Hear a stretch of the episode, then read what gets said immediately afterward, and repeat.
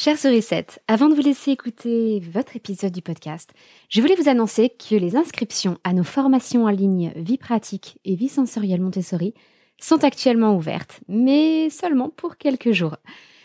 La vie pratique et la vie sensorielle, ce sont des domaines que l'on explore entre les âges de 3 et 6 ans. Et cette formation est la seule formation au monde, à ma connaissance, où vous pouvez voir les présentations Montessori faites dans des conditions réelles, avec de véritables enfants et non pas de façon artificielle où l'on vous dit ce qu'il faut faire sans vous montrer ce qu'il faut faire et comment il faut le faire.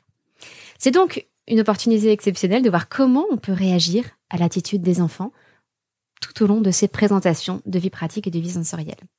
En quelques mots, la vie pratique, c'est ce qui va aider votre enfant à devenir plus indépendant, plus autonome dans sa vie quotidienne, à travers euh, le soin de lui-même, le soin de l'environnement, à travers aussi le développement de sa motricité globale et le soin du vivant, les plantes et les animaux.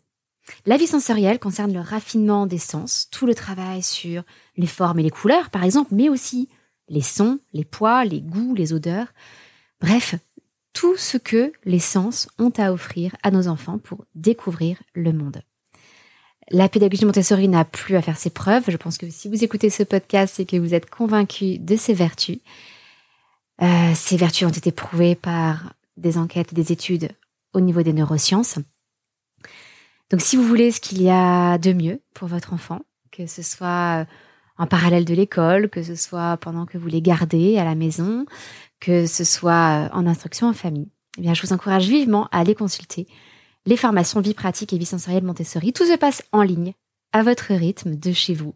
Donc c'est ce qui vous offre le moins de contraintes avec le plus d'opportunités d'apprentissage.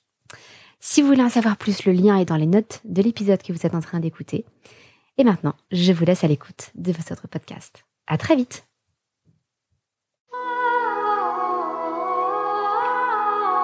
Bienvenue sur le podcast des Montessori 7, Montessori à la maison.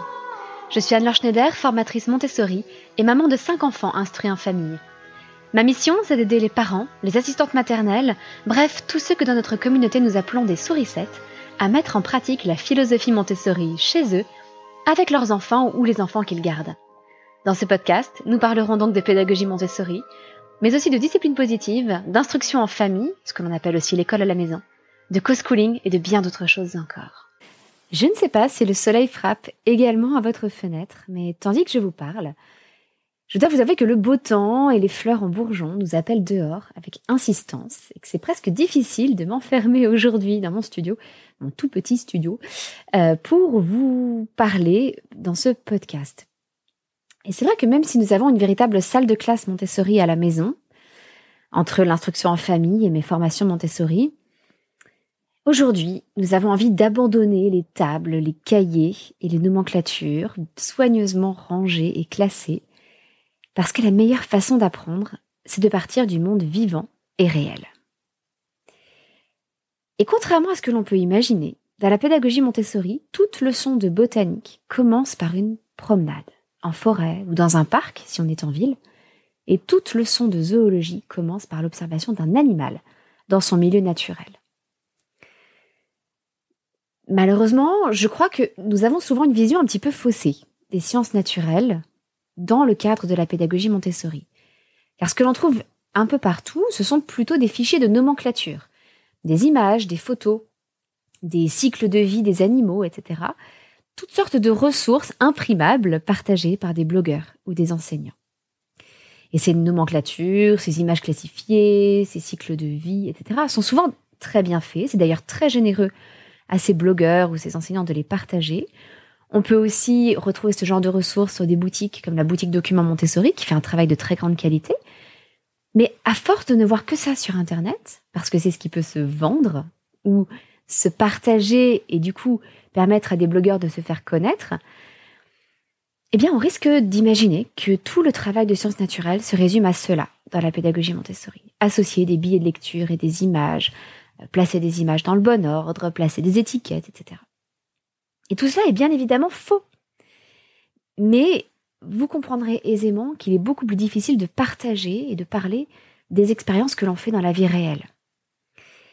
Et c'est souvent beaucoup plus délicat de transcrire dans un billet de blog ou comme j'essaie de le faire aujourd'hui dans un épisode de podcast, de partager un, moment d'émerveillement ou de surprise devant les richesses de la nature. Comment s'exprimer face à nos enfants au milieu de la nature. Et pourtant, pourtant, c'est là que tout commence. C'est pourquoi aujourd'hui, je voudrais vous inviter à profiter du beau temps si vous avez cette chance.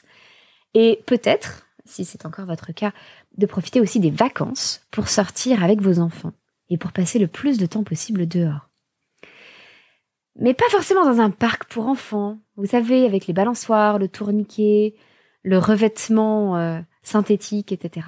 Non, plutôt dehors, dans la nature, pieds nus dans l'herbe, ou alors en bottes dans la gadoue. Parce que c'est dans la nature que l'enfant va apprendre à la fois à se rapprocher de la nature et de l'environnement, et donc à aimer et protéger cet environnement, mais aussi à mieux le connaître. Et même en ville, même en ville, vous avez des espaces de nature. Alors pour vous aider, pour vous mettre le pied à l'étrier, je vais vous proposer aujourd'hui trois petites idées pour vous rapprocher en famille de la nature. Premièrement, vous pouvez essayer de faire repousser vos restes de légumes. Je sais, ça peut paraître bizarre, mais si vous placez vos trognons de poireaux, par exemple, ou de carottes, ou de salades dans de l'eau, vous allez voir qu'ils vont se mettre à repousser. Vous les mettez simplement dans une assiette, voire une assiette creuse, avec un petit peu d'eau, les racines vers le bas. Et lorsque vous voyez, par exemple, pour le poireau, une tige verte qui est bien repartie, eh bien, vous pouvez les replanter en terre. quelque part, c'est l'étape ultime du zéro déchet euh, et ceux qui ont un potager, je pense, en ont bien conscience. Si vous enlevez seulement quelques feuilles à votre salade et que vous laissez le cœur de la salade en terre, eh bien d'autres feuilles vont repousser jusqu'à ce que ce ne soit plus la saison. Mais pendant un certain temps, vous allez avoir une salade qui se reconstitue systématiquement. N'hésitez pas à expérimenter.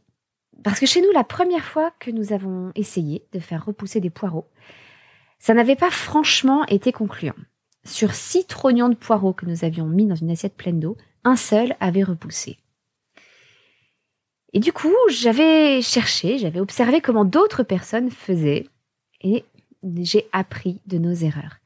En observant ce que faisaient les autres, nous avons réessayé en coupant le trognon du poireau un petit peu plus haut, c'est-à-dire en laissant un peu plus de partie blanche au-dessus du trognon. Et là, succès, les six poireaux que nous avons remis dans de l'eau sont repartis. Et nous en avions d'ailleurs replanté au potager, euh, même si bon, depuis nous avons déménagé et que, euh, étant enceinte, le potager n'avait avait été un peu laissé à l'abandon ensuite. Et vous voyez que ça, c'est le principe même de la pédagogie Montessori. C'est apprendre de ses erreurs et essayer de comprendre, ah, pourquoi est-ce que ces poireaux ne poussaient pas? On n'avait apparemment pas laissé suffisamment pour qu'il repousse. Peut-être qu'on avait coupé euh, dans une partie vraiment importante du poireau, celle qui lui permettait de se reconstituer. Donc ça permet d'avoir conscience de ce qui, dans le poireau, constitue euh, le cœur du poireau et ce qui, ce, ce qu'on peut couper et qui va se reconstituer ensuite. Et la nature est une excellente enseignante. Si on ne fait pas ce qu'il faut, elle nous le fait très vite savoir.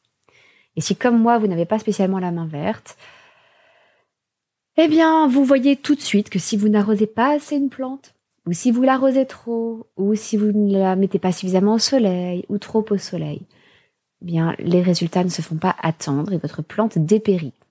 Alors, encore une fois, si comme moi, vous n'avez pas la main verte, il vaut mieux avoir quelques plantes bien résistantes qui peuvent euh, reprendre vie après euh, de mauvais traitements euh, ça vous permettra d'apprendre de vos erreurs sans sacrifier une plante à chaque fois. Et l'essentiel, à chaque fois que vous expérimentez et que ça ne fonctionne pas, c'est de ne jamais le prendre comme un échec, mais simplement de réessayer, d'essayer d'en tirer des leçons et de s'entraîner. Par exemple, nous avions passé l'étape de la repousse dans l'eau avec nos poireaux. Mais pour autant, est-ce que nous allions réussir à les faire pousser dans la terre? Ça, ça restait un mystère. Et puisque le potager s'est retrouvé à l'abandon, nous ne le saurons vraiment jamais. Alors, si vous n'avez pas prévu de faire de tarte aux poireaux cette semaine, pas de souci. Rassurez-vous, ça fonctionne aussi avec la laitue, toutes les salades, comme je vous en parlais, avec les oignons blancs, si vous aimez ça, avec l'ail, avec euh, le chou chinois, le céleri, le gingembre ou même le basilic. Donc avec ça, vous avez quand même de quoi faire quelques expériences. Alors vous pouvez aussi le faire avec des carottes, mais ce qui va se passer, c'est que ce sont les fans de carottes, donc les feuilles, qui vont repousser alors que ce que l'on mange dans la carotte, normalement, c'est la racine. Mais voilà, on peut très bien se faire aussi une petite salade de fans de carottes, et ça reste intéressant pour les enfants de voir que les fans repoussent si on place le trognon de carotte dans de l'eau. Deuxième petite expérience, vous pouvez planter quelques haricots en terre dans un petit pot en verre transparent. C'est une expérience assez classique. Je crois que tous les enseignants de maternelle ou de primaire ont fait ça un jour. Euh, si vos enfants sont à l'école, on vous a sûrement demandé un jour de rapporter un pot de yaourt, etc., pour pouvoir voir germer un haricot. Mais pourquoi plutôt dans un petit pot en verre transparent qu'un yaourt? C'est parce que si vous vous y prenez bien, vous devriez pouvoir observer beaucoup de choses. Ce que je vous invite à faire, c'est à ne pas mettre le haricot au milieu du petit pot en verre. Vous savez, des petits pots de de, de petites crèmes, par exemple, euh, que, que, vous lavez bien, ou des petits pots euh, euh, du style petite, toute petite boîte, comme les boîtes d'œufs de limpe, etc. Et essayez de coller les haricots à la paroi. Comme ça, vous allez pouvoir les observer à chaque étape de la germination. Ils ne seront pas au milieu de la terre. Et vous pourrez même tenir un petit journal d'observation. Alors que si vous les mettez au milieu, ça demande un petit peu plus d'imagination pour savoir ce qui se passe au milieu de la terre. Nous avions par exemple planté trois haricots dans le même petit pot en les plantant chacun près du bord euh, à des endroits différents parce qu'il est aussi possible que suivant comment est la terre, comment vous avez placé le haricot près du bord, eh bien sur un haricot vous ayez du mal à voir les racines ou sur l'autre la tige se met à pousser euh, vers le centre du petit pot et que vous ne la voyez pas. Donc vous pouvez en mettre plusieurs dans un petit pot, orienté un peu différemment. Et vous avez plus de chances de pouvoir petit à petit voir la graine germer, les racines pousser, une petite tige émerger et ensuite, enfin, la plantule sortir de terre. Alors, premièrement, vous allez pouvoir introduire un peu de vocabulaire.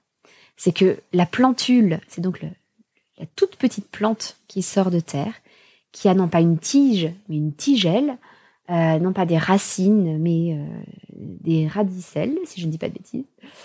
Et euh, ce que vous prenez généralement, ce que l'on prend généralement pour des feuilles qui sortent en premier, ce ne sont pas des feuilles, ce sont des cotylédons. Alors, le haricot, par exemple, est dicotylédone, donc il a deux cotylédons qui vont sortir, dans lesquels il y a les réserves de la plante, euh, enfin des réserves de la plante, qui vont lui, ça va lui permettre de développer déjà sa photosynthèse. Et puis ensuite, de vraies feuilles vont pousser et les cotylédons vont euh, petit à petit disparaître. Donc voilà, tout ça c'est très très intéressant à observer, l'occasion d'introduire du vocabulaire et de comprendre comment la graine se développe. C'est qu'au départ, la graine a déjà en elle sa réserve d'énergie, mais elle va devoir développer ses racines dans la terre. Cette réserve d'énergie, elle, va juste lui permettre de construire l'infrastructure de base pour pouvoir ensuite se nourrir, s'alimenter, euh, s'alimenter en eau, s'alimenter en nutriments, euh, recevoir l'énergie du soleil pour la photosynthèse, et donc développer le reste de la plante. Et à partir de là, vous allez pouvoir faire quelques expériences aussi avec vos petits pots et vos haricots. Vous pourrez par exemple mettre un haricot dans l'eau et l'autre dans la terre humide et voir comment il se développe. Mettre un haricot au soleil et l'autre dans un placard. Mettre un haricot dans une pièce au soleil et l'autre au frigo. Je ne vous donne pas les résultats de ces expériences. Hein. Le but, c'est que vous, vous par vous-même, quel que soit le résultat. Et normalement, si tout se passe bien, vous devriez pouvoir mettre en évidence les besoins d'une plante. La plante a besoin d'eau, mais aussi de terre, de lumière pour la photosynthèse, de chaleur, ce que l'on oublie souvent. Et même si vous ne voyez pas de différence entre les deux petites plantes, y a ma foi. N'en tirez pas de conclusion, essayez de refaire l'expérience un peu plus tard avec toutes les conditions vraiment identiques, sauf un facteur. C'est-à-dire que si vous mettez une plante uniquement dans de l'eau, ne cherchez pas à la mettre en plus au frigo ou à l'ombre ou dans un placard, etc. Prenez euh, faites exactement la même chose avec une autre plante, sauf que au lieu de la mettre dans de l'eau, vous allez la mettre dans de la terre humide, mais ne changez donc qu'un seul facteur à la fois, pas deux. Sinon, vous ne pourrez pas avoir un résultat concluant scientifiquement. C'est aussi une façon pour euh, d'introduire pour les enfants le processus scientifique sur lequel reposent en fait toutes les sciences expérimentales, dont la botanique, les sciences de la vie et de la terre. Et une fois que vous aurez observé cette germination, euh, que vous aurez étudié un petit peu tout ça, vous allez pouvoir utiliser le matériel Montessori, qui vient dans un second temps. Et là, vous allez pouvoir, par exemple, travailler sur le cycle de la plante avec des petites maquettes, sur les puzzles Montessori qui reprennent la graine, les racines, les feuilles. Et là, vous allez pouvoir introduire le vocabulaire que vous avez d'abord introduit sur la plante réelle, vous allez pouvoir le réintroduire sur les puzzles pour retravailler toutes ces notions. Et ce qui va faire toute la différence, c'est que votre enfant aura vu à quoi cela correspond dans la réalité. Et toutes ces choses un peu abstraites, comme la structure de la graine que l'on ne voit pas de l'extérieur, pourront prendre sens à ses yeux, parce qu'il va comprendre que dans la graine, il y a une tige en potentiel, des racines en potentiel, etc. Par exemple, si vous avez placé une graine dans de l'eau et une autre dans la terre, vous allez voir la première des graines, celle dans l'eau, qui va tout de même germer. Parce que, comme je vous le disais, elle contient déjà en elle une certaine réserve de nutriments. Et cette réserve de nutriments s'appelle l'albumène, et vous allez pouvoir l'introduire sur le puzzle de la graine. Mais au bout d'un moment, la plantule dont je vous parlais n'aura plus de quoi se nourrir. Les réserves de l'albumène seront épuisées. Et c'est là qu'elle aura besoin de terre. Et vous verrez votre première graine qui n'était que dans l'eau dépérir à ce moment-là. Et n'hésitez pas à introduire du vocabulaire qui vous semble peut-être compliqué. Peut-être que vous-même, vous ne connaissez pas ce vocabulaire de l'albumène, des cotylédons, des plantes dicotylédones, ou alors des plantes qui n'ont qu'un seul cotylédon et qu'on appelle monocotylédones. N'ayez pas peur de ce vocabulaire. Les petits adorent les mots compliqués. On dirait qu'ils les savourent. Vous savez qu'ils en ont plein la bouche monocotylédone. Et si vous, vous ne le, connaissez pas ce vocabulaire, ça n'est absolument pas grave. Moi-même, j'étais absolument nulle, ignorante au possible en botanique. Oh, j'avais appris évidemment ce qu'étaient des racines, une tige, des feuilles, des pétales, la base. Hein. Mais vous m'auriez parlé de cotylédon, je vous aurais regardé avec de grands yeux sans avoir aucune idée de ce que c'était. Et ce sont grâce aux formations Montessori que j'ai suivies que je me suis prise de passion pour la beauté de la nature, ce petit miracle de la vie, qu'à partir d'une petite graine, on puisse avoir une plante. Et alors il se trouve que j'utilise aussi euh, la pédagogie Montessori dans ce qu'on appelle la catéchèse du bon pasteur, qui est une forme de catéchèse inspirée de la pédagogie Montessori. Et dans cette catéchèse, on montre aux enfants, on parle de leur, parle de la parabole de la graine de moutarde. Alors, si vous ne connaissez pas cette parabole dans la Bible, ne vous tracassez pas. Euh, si jamais vous la connaissez, peut-être que vous allez voir les choses d'un autre œil. On leur parle de cette graine, qui est la plus petite du monde. Et c'est une graine de moutarde qui ne correspond pas à notre graine de moutarde occidentale. La graine de moutarde de Jérusalem est encore plus petite. Honnêtement, si vous la voyez ça ressemble à un tout petit grain de café moulu. Pas le grain de café entier, hein, un tout petit point noir de café moulu. Ça, c'est la taille d'une graine de moutarde de Jérusalem. Et là, lorsqu'on la plante, cette toute petite graine, elle donne un moutardier, il me semble que c'est comme ça qu'on l'appelle, qui est non pas une plante, non pas un arbuste, mais un arbre. Un arbre avec un tronc et dans cette parabole de l'Évangile, on parle de cet arbre dans lequel les oiseaux du ciel viennent faire leur nid, alors qu'on part de cette toute petite graine minuscule. Et donc c'est une grande source d'émerveillement. Alors évidemment, c'est une parabole qui parle du royaume de Dieu et qui a pour but de susciter l'émerveillement pour le royaume de Dieu. Mais que vous soyez croyant ou pas, je vous invite à essayer de susciter cet émerveillement chez vos enfants face à la nature, à cette merveille qu'est la nature, à ce petit miracle de la vie qui, à partir d'une graine minuscule, peut produire un arbre, un véritable arbre.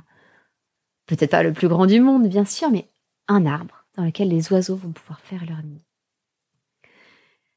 Alors, Bon, pour vous donner quand même quelques billes, quelques éléments autour de ces mots comme monocotylédone et dicotylédone, juste une petite remarque qui pourra aussi vous intriguer vous, c'est que les plantes dicotylédones, elles donnent généralement des fleurs à 4 ou 5 pétales, ou alors des multiples de 4 ou de 5 pour les fleurs qui ont beaucoup de pétales. Alors que les monocotylédones donnent plutôt des fleurs à 3 pétales, ou des fleurs qu'on dit à symétrie axiale, comme les orchidées. Vous voyez bien que les orchidées, euh, quand on les regarde, elles ont un sens. On ne peut pas les tourner et voir toujours la même chose. En gros, c'est ça la symétrie axiale. Elles ont une symétrie comme s'il y avait un miroir au milieu, mais le miroir doit être placé d'une certaine façon. on ne peut pas le placer de toutes les façons et avoir une symétrie. Et si vous voulez examiner la différence entre des plantes monocotylédones ou dicotylédones, voilà ce que vous pouvez planter avec vos enfants. Pour les plantes monocotylédones, vous pouvez planter de l'ail, du maïs, laissez germer de l'ail par exemple dans votre cuisine. On a parfois des bulbilles d'ail qui se mettent à germer. Laissez-les germer, plantez-les, puis vous verrez ce que ça donne. Il peut y avoir de l'ail, du maïs, du poireau, comme je vous en parlais tout à l'heure, du blé, le lys ou l'orchidée. Tout ça, ce sont des plantes monocotylédones.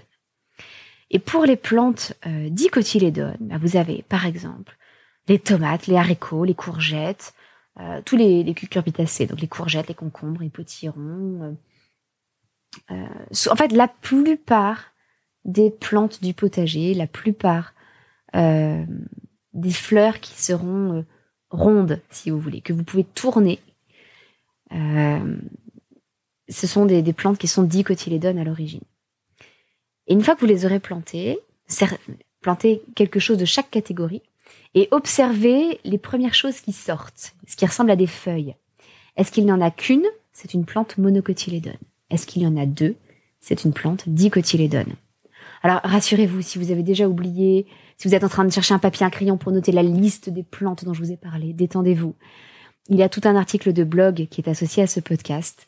Euh, le lien est dans les notes de cet épisode. ne vous inquiétez pas, vous avez accès à toutes les notes. Vous pourrez vous y référer plus tard quand vous serez euh, dans votre jardinerie ou au supermarché pour trouver les graines de ce que vous pouvez planter, qu'ils soient mono ou dicotylédones.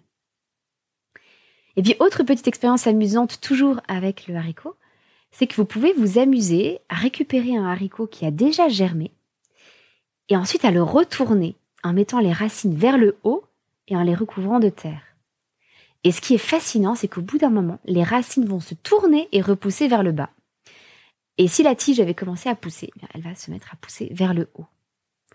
Et c'est une merveilleuse occasion de découvrir qu'une plante a un axe. De manière générale, les racines poussent vers le bas et les tiges vers le haut, même si à un moment donné, elles ont un obstacle. Et enfin, si vous manquez de patience, ou que même en collant votre graine de haricot contre la paroi de votre petit pot en verre, vous n'observez pas grand-chose, il existe de très belles vidéos en time-lapse, vous savez, où des gens ont pris des photos à intervalles réguliers et ensuite en ont fait une petite vidéo pour voir ce qui se passe à l'échelle de quelques semaines. Et donc dans l'article de blog associé à cet épisode, je vous ai inclus une très belle vidéo de la germination d'un haricot sur 25 jours et donc en quelques minutes, vous pouvez voir toutes les étapes, les racines qui se développent, la tige qui monte, les cotylédons qui se développent, puis euh, les feuilles et bref la plante complète. C'est fascinant à observer avec les enfants. Et c'est quelque chose que vous pouvez reproduire aussi. Vous pouvez prendre une photo chaque jour. Essayez de bien, euh, si jamais vous pouvez laisser l'appareil photo toujours au même endroit, c'est encore mieux. Et puis ensuite, faites-en une petite vidéo et vous pourrez observer la plante qui se développe. Et puis, troisième euh, proposition que je vous fais pour euh, vous émerveiller un peu devant la nature avec vos enfants, c'est d'essayer de vous mettre au jardinage et de créer un petit potager. Alors je sais, peut-être que vous habitez en ville, mais je vous rassure, vous n'avez pas besoin d'énormément de place pour faire du jardinage.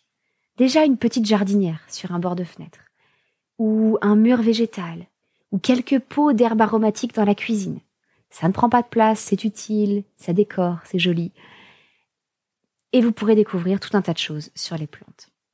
Même à Paris, en plein cœur de Paris, et non pas dans un parc, je me suis retrouvée en pleine rue, au milieu de grands immeubles, à faire une leçon de botanique à mes enfants sur les feuilles simples et les feuilles composées. Alors, si vous ne connaissiez pas la différence, rassurez-vous, je ne la connaissais pas non plus avant d'étudier la pédagogie Montessori. Et vous allez voir, c'est très simple. Contrairement à ce qu'on s'imagine, une feuille, ce n'est pas juste euh, le petit truc euh, arrondi et pointu qui est vert qu'on trouve sur un arbre. Pour reconnaître une feuille, on distingue une feuille au petit bourgeon qui se trouve à l'aisselle de la tige, euh, qui n'est pas vraiment un tige, en fait, qui est ce qu'on appelle le pétiole de la feuille. Donc, le petit bourgeon qui se trouve là où la feuille se rattache à la tige. Si vous observez bien les arbres autour de vous, et je vous invite à le faire, prenez une feuille et regardez là où elle se rattache à la tige. Et à chaque fois, vous devriez voir un bourgeon. Et parfois, parfois, vous allez voir que là où on croit voir plusieurs feuilles, on a en fait parfois une seule feuille composée de plusieurs folioles. Les folioles, ça ressemble à ce qu'on appelle une feuille en général. La différence, c'est que tous ces folioles sont rattachés à la tige principale, à un endroit où il y a un bourgeon, alors que les folioles sont rattachés entre eux sur un, un pétiole sur lequel il n'y a pas de bourgeon. Donc regardez bien, là aussi je vous ai mis une image d'illustration dans l'article de blog. Je pense qu'une image vaut mieux qu'un long discours, ce sera beaucoup plus clair avec l'image. Et vous aurez en plus le vocabulaire des feuilles, euh, avec le rameau, avec le limbe de la feuille, la, les nervures, la nervure principale et les nervures secondaires, euh, le pétiole dont je vous parlais, le bourgeon, la, la, tige, etc. Et si vous avez du sureau, par exemple, eh bien le sureau a des feuilles composées. Euh, toujours dans le thème du jardinage, si vous avez un potager, invitez vos enfants à venir désherber avec vous. Et en désherbant, vous allez vite remarquer que les racines sont très différentes les unes des autres et qu'on ne les arrache pas de la même manière. Certaines racines, vous les verrez, s'enfoncent très profondément dans le sol, mais il n'y a qu'une seule grosse racine principale, un peu comme la carotte en plus fin. C'est ce qu'on appelle des racines pivotantes. Pour ces racines, on peut creuser un petit peu autour pour l'attraper aussi bas que possible. Et c'est assez facile parce qu'on est sûr de l'avoir intégralement arraché si le bout n'est pas coupé. En revanche, d'autres racines, qu'on appelle fasciculées, restent davantage à la surface, mais elles se séparent en plein de petits radicules, ce qu'on appelle des radicules. Alors il n'y a pas besoin de creuser pour les arracher, elles sont plus à la surface, mais on est quasiment sûr de laisser un ou deux petits radicules dans la terre parce qu'ils sont si fins qu'ils s'arrachent très très facilement. Et ces deux types de racines correspondent pour la plante à des stratégies différentes. Dans le premier cas de la racine pivotante, elle va chercher les nutriments et l'eau très profondément dans la terre. Et elle est aussi moins soumise aux petits animaux qui risquent de gratter la terre et d'arracher les plantes de surface. Mais dans le deuxième cas, là où il y a des, des racines fasciculées, la plante reste à la surface et s'étend davantage sur les côtés, mais même si elle est arrachée, il y a des chances qu'il y ait un petit morceau qui reste dans la terre et qu'elle puisse repousser. Donc les deux ont des stratégies de survie qui sont utiles, euh, qui ont du sens, mais qui sont différentes. Et je peux vous assurer qu'après avoir désherbé pendant 20 euh, minutes, une demi-heure avec vos enfants, vous allez sentir la différence rien qu'au bout de vos doigts. Et ça, c'est beaucoup plus parlant qu'un schéma de botanique. Et c'est alors, c'est seulement alors, que les nomenclatures Montessori prennent tout leur sens parce qu'elles aident l'enfant à trier, à classifier, à distinguer, c'est-à-dire à comprendre les choses en fait. Mais elles seraient bien, bien arides si ces nomenclatures venaient remplacer le temps passé dans la nature. Et cela n'a d'ailleurs jamais été l'intention de Maria Montessori de remplacer le temps passé dans la nature par des cartes de nomenclature. Elle qui tenait à ce que toutes les écoles Montessori aient un petit terrain où les enfants puissent sortir librement et quand ils le souhaitaient.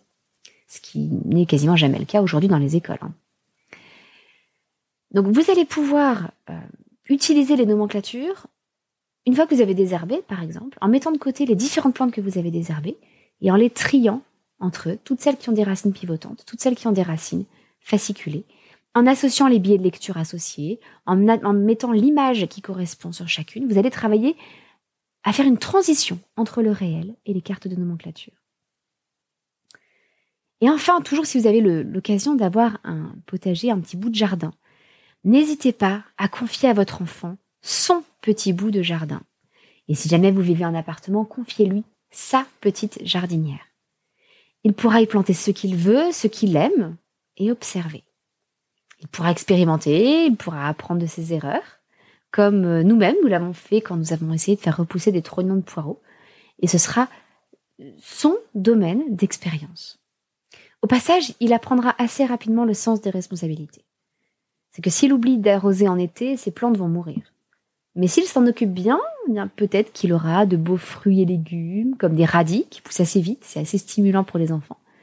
Parce qu'en une semaine, vous voyez déjà les feuilles des radis. Donc c'est voilà, c'est souvent intéressant et en quelques semaines, l'enfant a des radis qu'il peut manger et il peut être tout fier d'avoir semé, euh, récolté et préparé ses propres radis. Et puis évidemment les fleurs, n'hésitez pas à les semer. N'est-ce que c'est pas la plus belle des récompenses que d'avoir de jolies fleurs chez soi? Bien évidemment, pour tout ce qui est responsabilité, c'est comme avec les animaux, c'est comme avec soi-même, avec le, soin de sa propre personne, il est important de trouver un bon équilibre. Vous pouvez par exemple montrer à votre enfant comment faire dans votre potager familial et lui proposer de reproduire dans son potager à lui, dans lequel vous le laissez entièrement libre. Prenez conscience aussi que si vous lui rappelez tous les jours qu'il faut arroser, ça va devenir une corvée et non plus une joie. Le plus simple, à la fois pour vous et euh, le plus simple pour vous et en même temps le plus bénéfique pour son apprentissage, c'est de le laisser assumer les conséquences naturelles de ses actions et de ses oublis. C'est-à-dire que s'il oublie d'arroser, sa plante va dépérir un petit peu. Peut-être qu'il pourra alors réaliser qu'il a oublié d'arroser et arroser, et peut-être que la plante repartira, peut-être pas. Ça dépend des plantes, certaines sont plus résistantes que d'autres. Dans tous les cas, ce sera le meilleur moyen pour lui de progresser. Euh, vous pouvez planter, donc, comme je vous le disais, des radis qui sont rapides. Pourquoi pas des tomates cerises aussi? C'est assez rapide et puis c'est très gratifiant. Une petite tomate cerise pour l'apéritif. Euh, des coquelicots, des capucines. Ce sont des jolies fleurs qui poussent assez rapidement. Des haricots nains. Euh, voilà, toutes sortes de choses que vous pouvez planter avec vos enfants. Et en plus, si jamais vous avez un enfant entre 2 et 3 ans, jardiner répondra parfaitement à sa période sensible des petits objets. C'est l'âge où ils aiment souvent observer de toutes petites choses, comme une minuscule tige en train de pousser, une petite fourmi qui court sur la terre, ou alors une coccinelle sur une feuille. Voilà, je vous invite aussi, si vous ne les connaissez pas déjà, à aller jeter un œil sur le site Éveil et Nature, qui propose généralement plein de bonnes petites idées pour euh, aider vos enfants à aimer la nature. Et ils en avaient un moment ils avaient quelques vidéos à un moment sur le thème du jardinage pour aider vos enfants à jardiner. Euh, je n'ai aucun partenariat particulier avec eux, ni avec Boutique Documents. alors j'ai un partenariat avec Boutique Documents Montessori. Euh, C'est-à-dire qu'elle fait des offres spéciales à mes stagiaires, mais moi je ne, touche rien du tout là-dessus. Ce sont simplement des, sites que je vous recommande parce que je les trouve de très grande qualité et que je trouve l'initiative d'éveil et nature, par exemple, absolument formidable. Mais peu importe comment vous vous y prenez, vraiment, vraiment, je vous invite à sortir, à jardiner et à passer autant de temps que possible dehors. Si jamais vraiment vous aviez besoin d'être encore convaincu, rappelez-vous que la vitamine D est excellente pour le moral et qu'on la produit en étant exposé à la lumière du soleil. Alors ça n'empêche pas de mettre de la crème solaire, mais vous pouvez sortir par exemple avec les bras découverts pendant euh, quelques temps. Euh, donc trouver l'équilibre entre la protection de votre peau, ne pas prendre de coups de soleil et surtout la protection de vos enfants par rapport au soleil. Mais quand même, ça met tout le monde de bonne humeur de passer un petit peu de temps dehors. Et sans compter que les enfants se confient souvent beaucoup plus facilement quand on fait une activité ensemble. C'est l'occasion d'avoir des échanges un peu plus profonds, sans aucune pression. Et je trouve que c'est une raison de plus pour sortir. Alors regardez, admirez, émerveillez-vous. Euh, la première fois que j'ai écrit l'article de blog euh, à duquel je fais cet épisode de podcast aujourd'hui, euh, en trois jours, nous avions pu observer une fourmilière, deux campagnols près d'une mare, toutes sortes de petits animaux balayeurs en préparant notre potager, ce que j'appelle les petits balayeurs de la nature. Euh, ce sont les cloportes, les vers de terre, les lithobies, tous les insectes, tous les insectes, les animaux qui recyclent la matière organique pour en faire de la terre.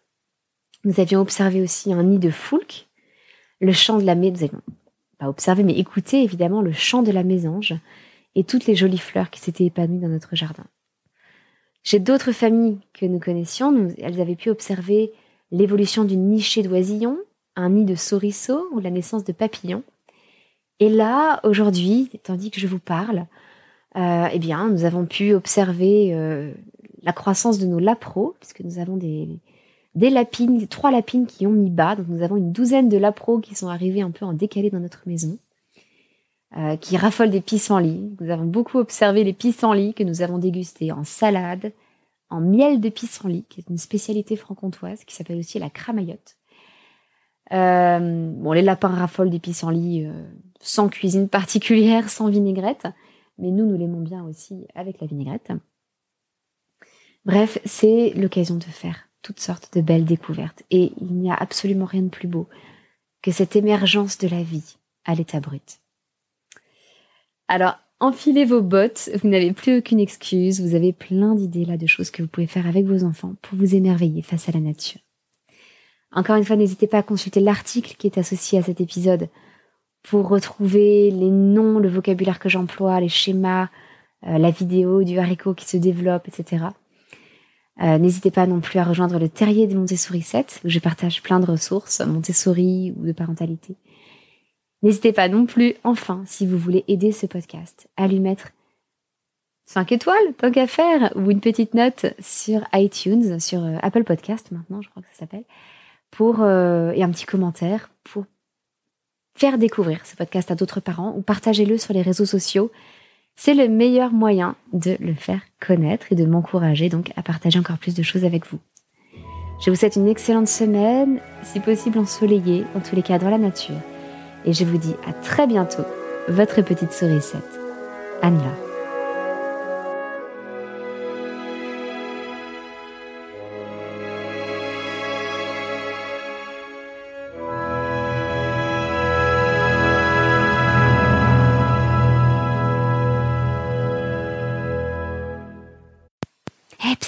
Avant de nous quitter, je vous rappelle que vous n'avez plus que quelques jours pour vous inscrire à mes formations en ligne Vie pratique et vie sensorielle Montessori.